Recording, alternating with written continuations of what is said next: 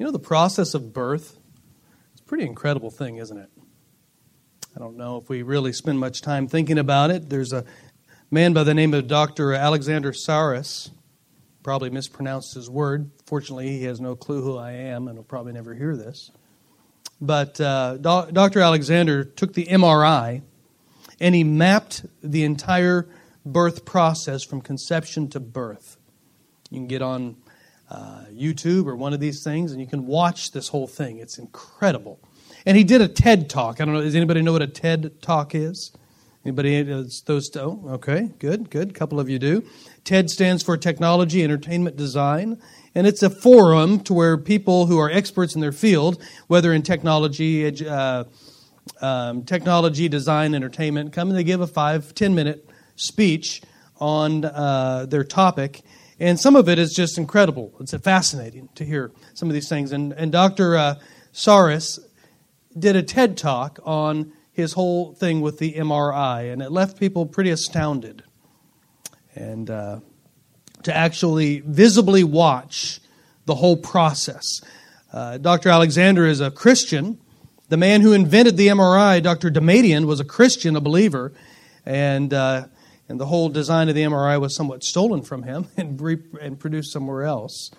But uh, you can get on the internet, you can watch this whole process with birth. And I'm telling you, it is a wonderful, wonderful miracle, this miracle of birth. And I don't mean to shock anybody this morning. I, I like to sometimes shock people, but not really. But this, everybody in this room is here because of the process of birth and reproduction. It's not a shock, is it? I mean, that's, we're, we're all here because of this. But let me ask this. How many remember the day you were born? Nope. Nobody. Isn't that weird? You would think something as, as monumental as that, as miraculous as that, you'd think we might remember, but we don't remember a thing about it. I do know a couple things of my birth. I knew, and I do know that I was born at a very young age, about nine months, somewhere around there. I know that I was born at Cox North Hospital in Springfield. It was just Cox, there wasn't South, it was just Cox. I was born there. I know I was born on November 17. I remember that. I, I do know that. I was told that. But what's funny about this is that everything I know about my birth and what you know about your birth is secondhand information.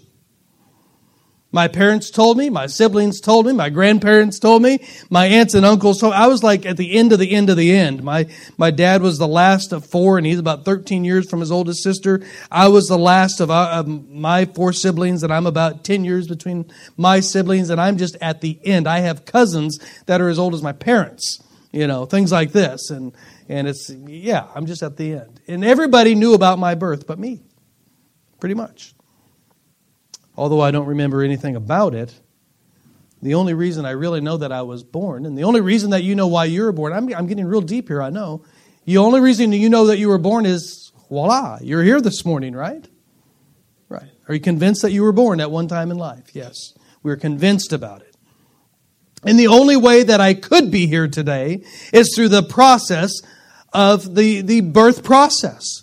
The way God designed it. It's the only way anybody in this room could be here today is through the process of birth. So even without any documentation, according to well proven processes, if I am aware of my existence, the only way I got here was only one way, which was the same process that you got here by birth. I think I've established that. I probably don't need to go on any further into that. But interestingly, in our passage today in John chapter 3, Brother Jim read from this, Jesus is going to illustrate through the natural birth process how it is one comes into a relationship with God.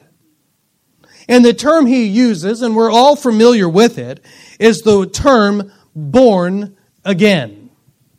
And I want to ask the question this morning. I know uh, the crowd I'm preaching to, by and large, I would, could probably surmise by, uh, by history and some evidence that most everybody in this room is either saved or claims to be. But I want to ask the question this morning Are you born again? I don't ever want to take anything into uh, for granted that somebody who has lived a long life under the un, under the sound of the gospel. I wouldn't want to take for granted that they are born again. And as we preach, and one thing I like about expository preaching, uh, it has to have application or else it's just a bunch of teaching. But chapter three, don't get me on that. Chapter three, it, we're just going along in our text in John. We're preaching through John, and here we are, chapter three, and we have the question this morning, are you born again? Have you been born again by the Spirit of God? And how do you know you have? And Jesus is going to look at this, this in this passage. And when we pick up in verse 1 of chapter 3, Chapter 3 opens up with a meeting, a secret meeting between Jesus and a Pharisee. We have his name here. His name is Nicodemus. And we are given two insights into this man, Nicodemus. Number one, he's a Pharisee. Number two, he is a, a ruler of the people, meaning he was on the council of the Sanhedrin. Now, the Pharisees, let me give you a little background of these people. This was a sect within Israel at the time of Jesus' time. There were approximately four, I believe. There's the Pharisees, the Sadducees, the Herodians, and then there is a kind of an unknown, they never mentioned by Jesus in the Bible, the Essenes. They lived out in the by the Wadi Qumran. They're responsible for what we have as the Dead Sea Scrolls. They are not more Bible, more Scripture. We have the complete Word of God. They like to copy the Word of God, and they made made, made lots and lots and lots of copies, which were discovered in the 40s up in these caves around, around the Wadi Qumran, and they call them the Dead Sea Scrolls. That was another group called the Essenes.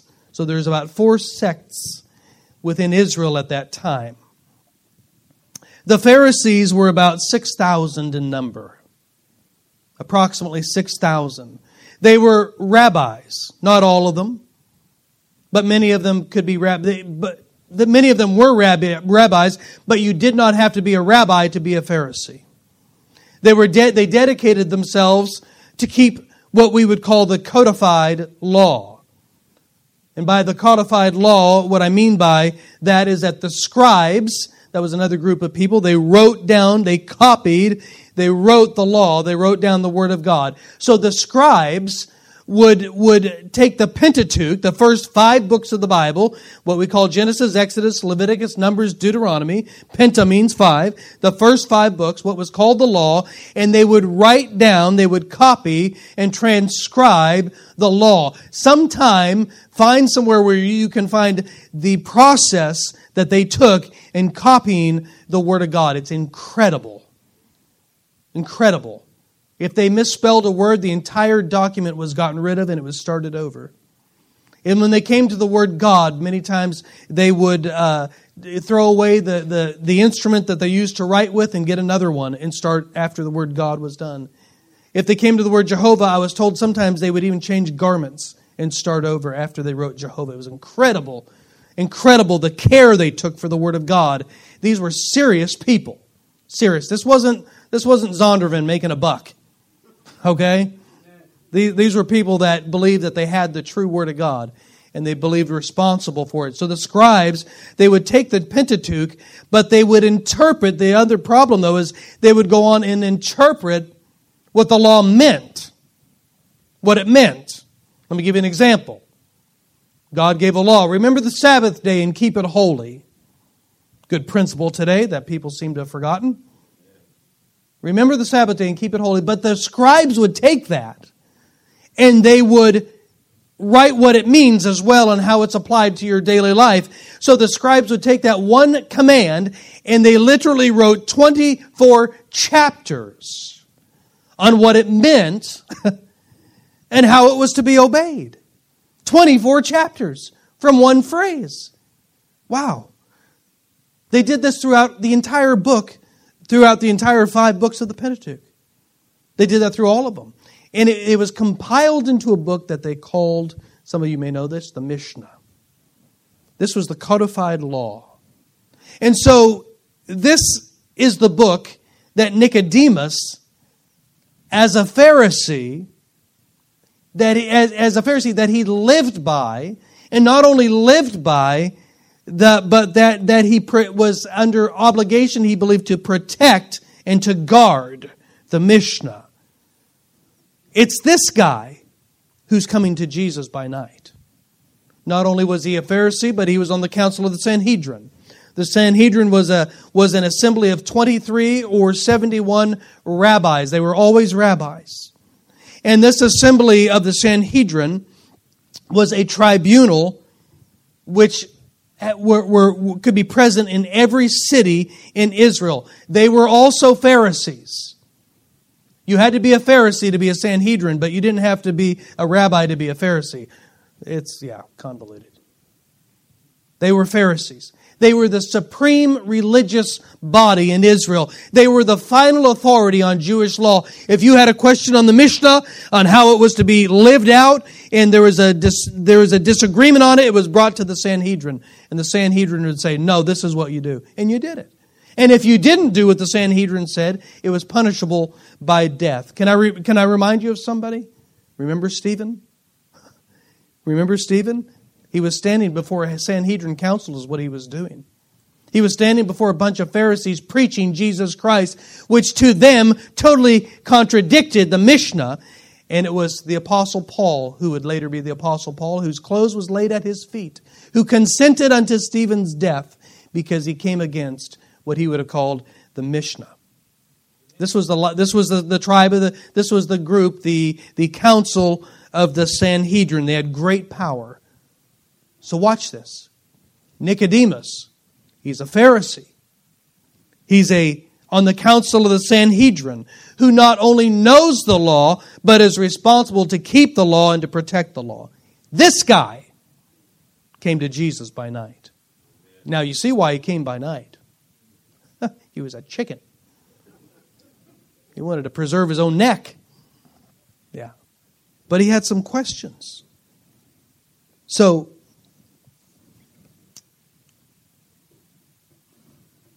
he comes to Jesus to not really have some questions answered, I say, of necessarily the law, but of the heart. He knows the law. No, this Pharisee coming to Jesus is like a Supreme Court justice going to one of his law clerks to interpret a law for him. It's not happening. This is the highest you can get.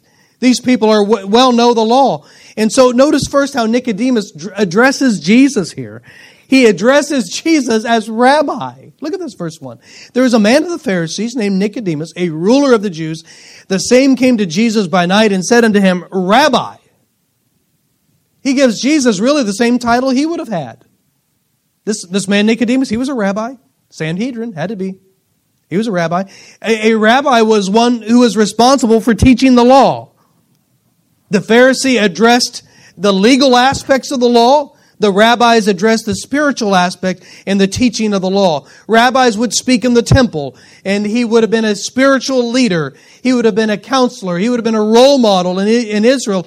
And although not all Pharisees were rabbis, only rabbis were on the council of the Sanhedrin, as I said. And so by calling Jesus a rabbi, Nicodemus is establishing the reason he's coming to Jesus. He's not coming to him because of the law, the codified law, to get some understanding. He's coming to him as rabbi, as teacher, as instructor, as counselor in the moral aspect of his relationship with God. Yeah. He knows how the law is supposed to be applied. He doesn't understand what it means to the heart. This is what's going on here. He has a head knowledge. But there's something going on in his heart that he can't explain. He's heard Jesus. He's seen, we're going to see this. He's seen Jesus. So this great Pharisee, this great rabbi on the highest council in Israel is coming to this little known, this little known teacher to ask some questions. And notice what he says in verse 2.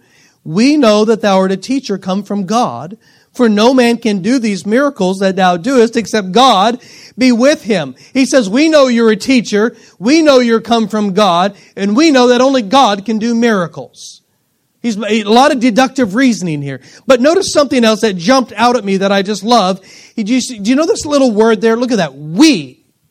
We know. Well, who's we? We? Who's we? The other Pharisees the other council. They've been talking. They've come to some conclusions based on the law, based on their Mishnah, based on whatever else they have, that God does miracles.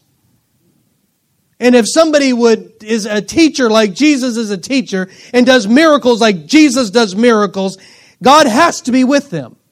And this is what they the conclusion that they have come to. And so Nicodemus isn't the only Pharisee that's come to this conclusion so that he so so so he ends up acknowledging that Jesus is a teacher, he does authentic miracles, he has come from God and God is with him. This is a huge step for a Pharisee. Think of the thousand, uh, what, 4,000 years of tradition within Israel? Yes, they were looking for the Messiah. Yes, they were waiting for the Messiah. Not this guy. No, they had the same problem as we do today. Remember Jesus said, Ye do err, not knowing the scriptures nor the power of God? Same problem today. Jesus, people today pass right by Christ. Too busy. Yeah. So Jesus responds to him in verse 3. Kind of seems like a strange response, actually. Nicodemus didn't really quite ask a question, made some statements. And verse 3, the Bible says, Jesus a- answered and said unto him, Verily, verily, I say unto you, except a man be born again, he cannot see the kingdom of God. Was there a question asked? Uh, but Jesus knows the heart, doesn't he? Yeah. He knows the heart, He knows our thoughts, He knows everything about us. Nicodemus coming to Jesus was not for more understanding the law. As I said, he had something going on in his heart. Look again at verse 3. Except a man be born again, he cannot see the kingdom of God. Do you know this is a radical thing to say to a Pharisee? Born again? Born again? Think about this. It was their old birth that made them right with God. It was their old name. It was their ancient lineage that solidified their security in heaven. The covenant came through Abraham, Isaac, and through Jacob, and their birth meant that they were a part of the covenant. No, this was huge. Now Jesus comes along and says, You've got to be born again? That doesn't fit. But what Jesus is saying essentially is your old birth cannot get you into heaven. It's not in the old birth. The family you were born into is not sufficient to make you right with God. No. So Jesus' response only sends Nicodemus into further confusion. Look at verse 4. Nicodemus saith unto him, How can a man be born when he is old? Can he enter the second time into his mother's womb and be born? Very logical question. Logical question. But Jesus goes and answers him in verse 5 and says, Verily, verily I say unto thee, except a man be born of water and of the Spirit, he cannot enter into the kingdom of God. This verse has produced many different thoughts and false doctrines. What on earth does born of water mean? I think I know a former Campbellite who will tell me what it doesn't mean. Amen, brother? We know what it doesn't mean. That's right. Might have you come up and finish this right here. Just this point, not the whole thing. No, I'm joking. Some say water is referring to water baptism here. You've got to be baptized to be saved. Baptized to be saved. Some say that the word water here is referring to the Word of God. Now, don't, don't jump the gun on me here. I don't believe there's enough evidence for either of these. First of all, baptism can't save. I don't need to spend a lot of time on that, but just in case you're wondering, I'll, ta- I'll take a little bit of time to tell you that we are sinners and God is not. We know that, don't we? We are sinners and God is not. And the only way back to God is to have our sins removed, and water doesn't wash away sin. It's not possible. Only the blood of Jesus can wash away sin. We know Hebrews 9:22. We know that where it says in the in in in almost all things, almost all things are by the law purged with blood, and without shedding of blood is no remission. Leviticus 17:11 for the life of the flesh is in the blood and I have given it to you upon the altar to make an atonement for your souls. Listen to this, for it is the blood that maketh an atonement for the soul. Water does not wash away sin. It's not possible. But what about the Word of God? You know what it says in Ephesians 5 26 and 27. Let me read it to you. That he might sanctify and cleanse it with the washing of the water by the Word, that he might present it to himself a glorious church, not having spot or wrinkle or any such thing, but that it should be holy and without blemish. See, this was written to believers about this sanctification process. God sets apart his children at salvation, and, and we go through a continual cleansing process because we live in a dirty world uh, surrounded in sin and we get into sin ourselves. We say it this way God said this, He promised that He would ever, he, he would ever conform us to the image of His Son. Sanctification. And it's done by the Word of God. Not to be saved, but because we are saved. And John said, Jesus said in John 15 that you are clean through the word which I have spoken unto you. So the Word of God is cleansing to the believer. And it is by the Word of God that we're saved. First Peter 1 and verse 23, being born again, not of corruptible seed, but of incorruptible, but by, uh, by the Word of God, which liveth and abideth forever. Now, now don't get too ahead of me here. It's not as settled as you might think. There's one thing to take into consideration of chapter 3. Is it water? Is it the Word? Is it baptism? Is it the Word of God? Context. Context. What is this talking about? Look at verse 6. That which is born of the flesh is flesh, and that which is born of the Spirit is spirit. Verse 6 answers it so well, doesn't it? So tidy and neat. And actually, when we understand the context of the whole chapter, it makes total sense of what Jesus is trying to drive home to this Pharisee who thinks his physical birth has everything to do with his getting to heaven. Yeah. The water is referring to the natural physical birth. Yeah. Her water broke. You know what that means? It's coming. it's coming. Child's been protected by that water sac for nine months. And if he comes out naturally, that sac has got to break. And that late, what, what, oh, don't miss this. Then that baby will leave the habitat it was living in and will break into a new habitat he has never lived in before. Can I tell you, death is the same process? Yeah, we're living in a habit. This is that baby comes out of that habitat and he's really upset about it. Never lived anywhere else.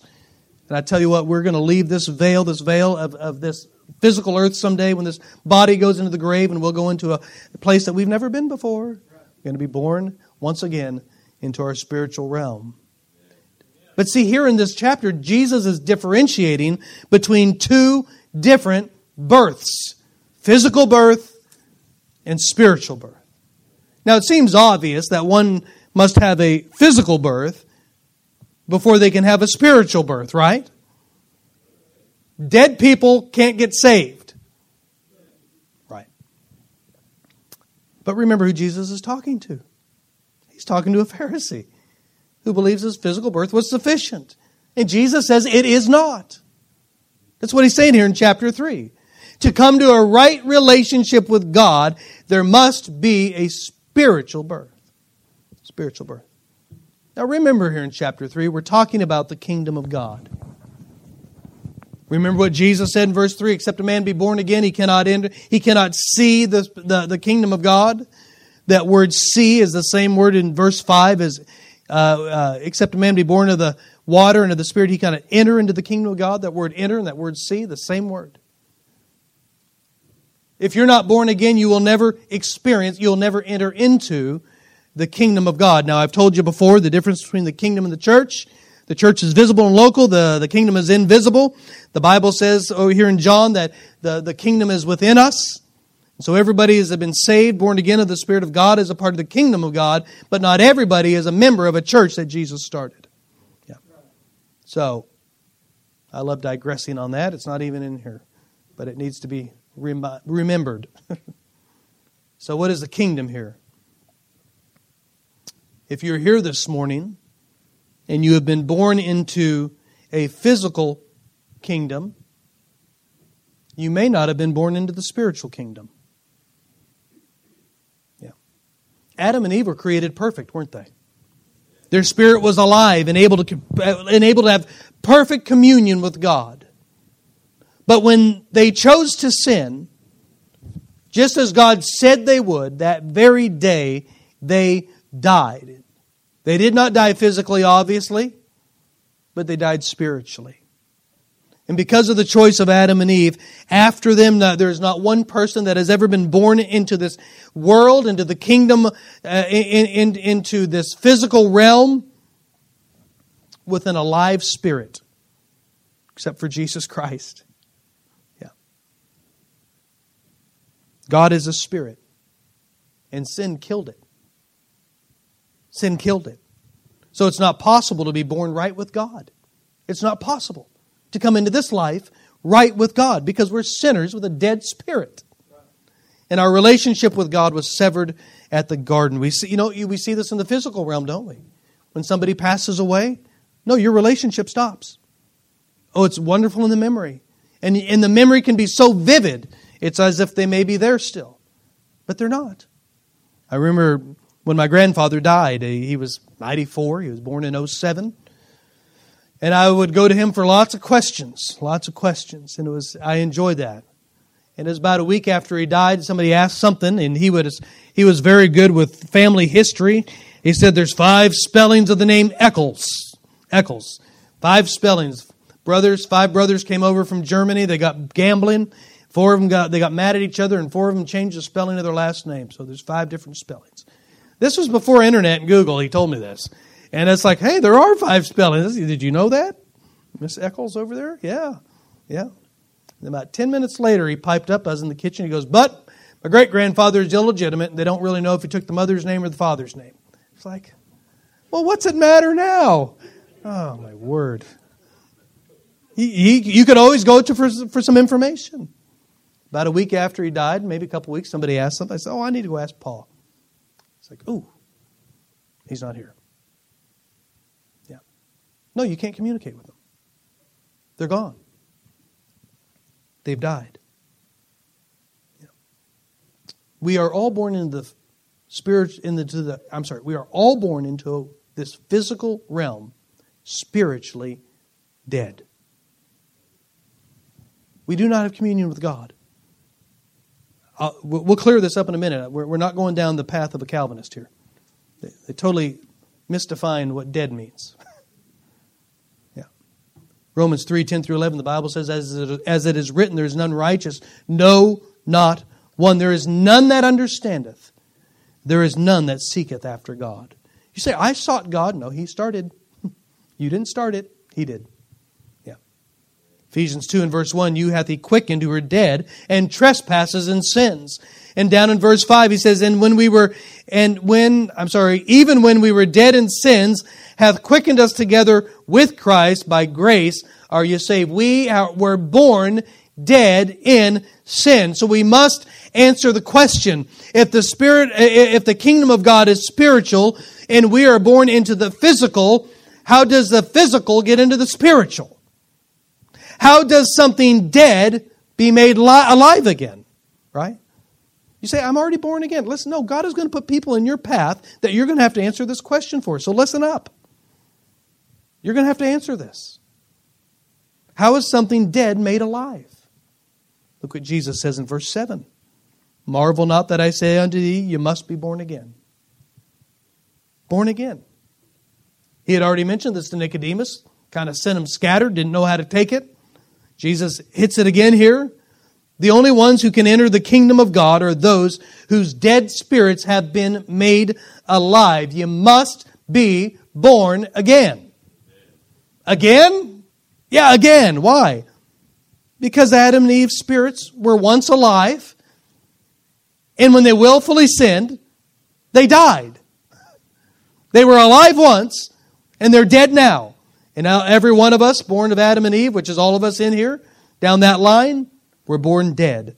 They ate the fruit. God went and dealt with their sin. Punishment was meted out. They were kicked out of the garden, and the world has been looking ever since for one to fix it. And little did this Pharisee know that the one he came to ask the questions was the one who was going to fix it all. yeah. And he said, You must be born again. Life must be placed into a dead carcass. It's not something you can see. Look at verse 8. The wind bloweth where it listeth, and thou hearest the sound thereof, but canst not tell whence it cometh, and whither it goeth. So is everyone that is born of the Spirit of God. But just as, listen, you can't see it. You, I'm so glad you sang that song. I didn't even ask you to sing that. I know who I have believed. Listen, just as you know the wind is there because of the evidence of it, you can feel it, you know it, you have no clue how that wind comes or where it comes from, especially in this time. Yeah, the weatherman who always gets the weather right will tell you how the wind is created, you know, but uh, you don't really know where it comes from except you feel it. And just as you know the wind is blowing, you know when the Spirit of God makes your dead spirit alive again. You know it. You know it. Yeah. Just as there is a day for our physical birth, there is a day for our spiritual birth. We came into a relationship with the living God. And although we can see a physical birth, that's pretty obvious. It's not always possible completely to know how God has chosen to rebirth our spirit. But just as you know your own existence, you know when you've been born again. You know it. You remember the day. But how? Somebody may be here today. I don't know. Okay, uh, you may say, yeah, I know there's a difference between the spiritual birth and the and, and the physical birth. Yes, I understand that Jesus said you must be born again. But but how are you born again? What is the trigger? What is the switch that makes a dead person alive? Verse 14 through 15. Would you read this with me? And as Moses lifted up the serpent in the wilderness, even so must the Son of Man be lifted up, that whosoever believeth in him should not perish, but have everlasting life. Belief belief. Jesus is going to be lifted up on Calvary.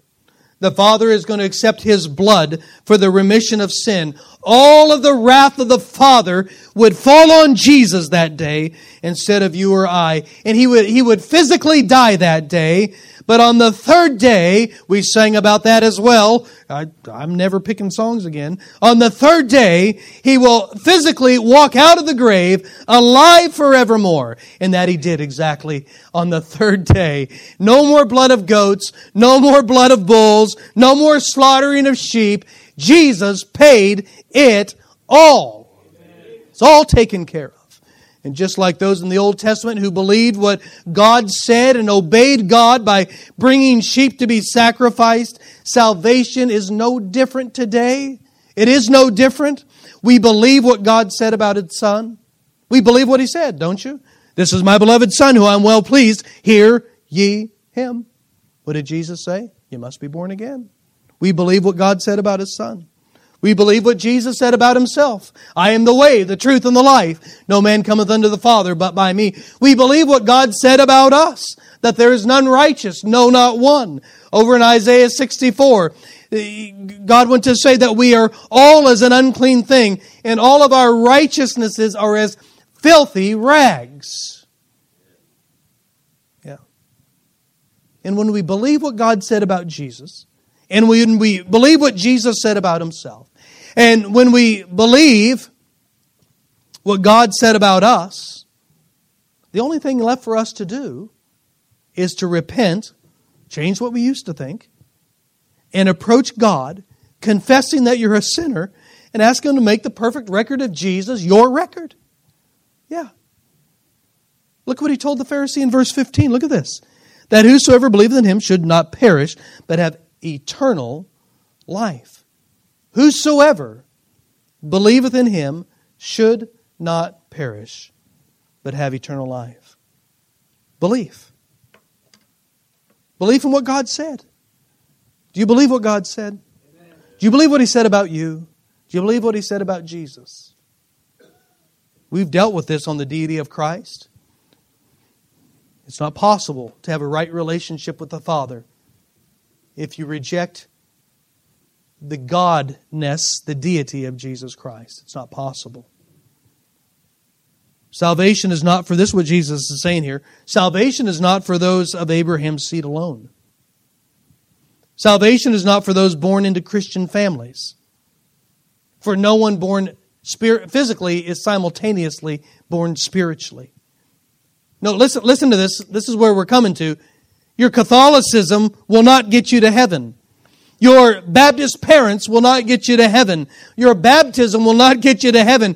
Your supposed gifts of the Spirit will not get you to heaven. Your whatever you want to fill the blank in with will not get you to heaven. It's not possible. The only thing that makes a wicked lost sinner right in the sight of God is the blood of Jesus Christ. And that blood will be applied to your account when you approach God and you repent of your sins and ask God to give you Jesus' record. That's when it's taken care of. It's for a whosoever will. Isn't that wonderful? Remember what Jesus, he's talking to a Pharisee who thinks his lineage does it. And Jesus says, no, it doesn't. In fact, Pharisee, Many besides Israel are going to come to saving knowledge of Jesus Christ. Whosoever will. Salvation is for whosoever will. How do you know this, preacher? Look at verse 16. For God so loved the world. The world? Yeah, pretty simple, isn't it? Not the Calvinist world, just the world of the elect. That's a lie. For God so loved the world that he gave his only begotten Son, that whosoever believeth in him should not perish, but have everlasting life. Yeah. He so loved the world. First John, behold what behold what manner of love the Father hath bestowed upon us that we should be called the sons of God. Thank you, Brother Jim. I went blank. Behold what manner of love the he loved the world. He loved the world. He sent his son Jesus Christ. That if you believe what Jesus said and you come to him in faith, placing all of your trust and faith in who he is and what he accomplished and what he has done, that very moment you have eternal life. Yeah. Your dead spirit is made alive. And once your spirit is made alive, oh, don't miss this, please. Once your spirit is made alive, there is nothing that can kill it again. Remember, it's killed in the garden. Once that spirit is made alive, there's nothing that can kill it again because the sin that killed it the first time has been eradicated by the blood of Jesus Christ. Nothing's left to take it. Eternally saved. Hallelujah. That's awesome.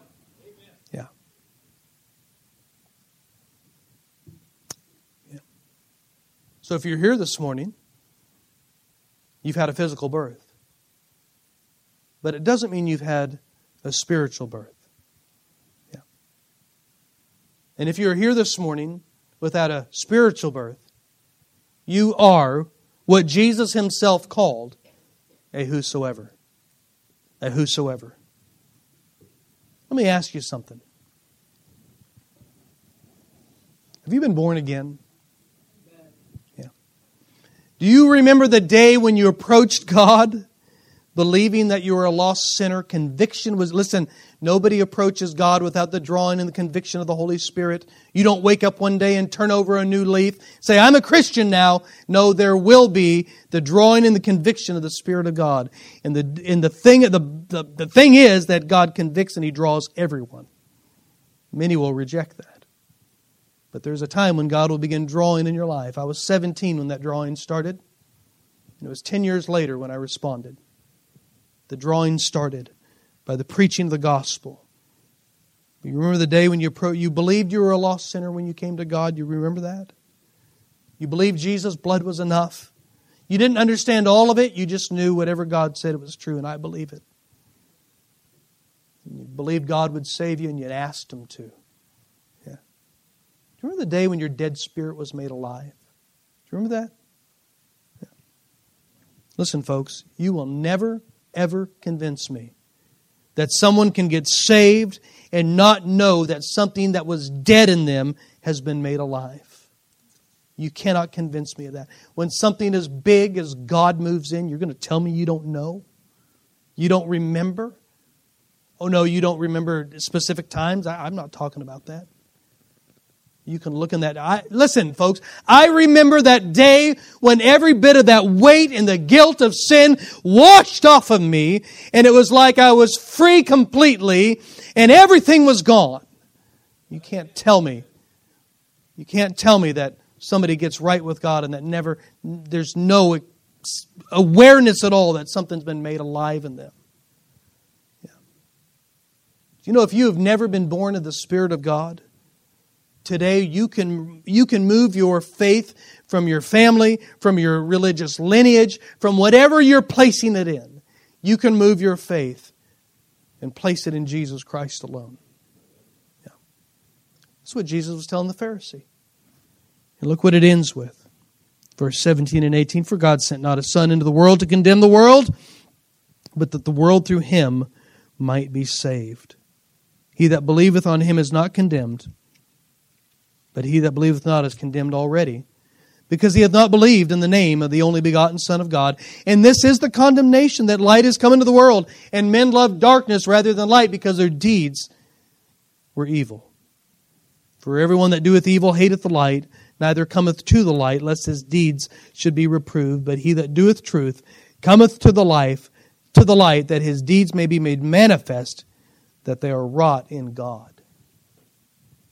And he ended his discourse as we have revealed to us, written here with this Pharisee. John chapter 3, Jesus asks us the same question Where is your faith today? Is it on your background? It is on your heritage? It is in your Christian upbringing? Is it in the faith of your parents? Is it in some prayer you said? or do you remember the day when you came to Jesus Christ, believing who He was, placing your faith in Him, asking Him to save you, and trusting Him? And you were born again. Do you remember that? If that's not your testimony today, you need to be saved. And you need to be saved before it's too late. Father, I want to thank you this morning for your word. It's simple.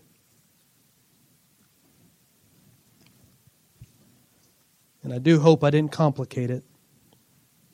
I do know, and I'm thankful that your Holy Spirit can do his work and will do.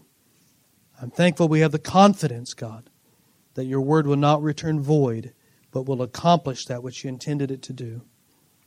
Heavenly Father, I want to ask you, as I look out here, I, I see many, many, many that profess Christ and have great fruits of, the, uh, of, of their relationship with Christ. But God, only you know the heart. And it's possible today that there's somebody here who has never been born again of the Spirit of God. And Father, I ask that you'd bring them this morning, that you'd convict them once again, that they'd come today and get saved. To those that have been born again of the Spirit of God, they are saved today. Father, would you help us, Lord, as we reach a lost world with the gospel, to be better equipped with what you've given us to reach them.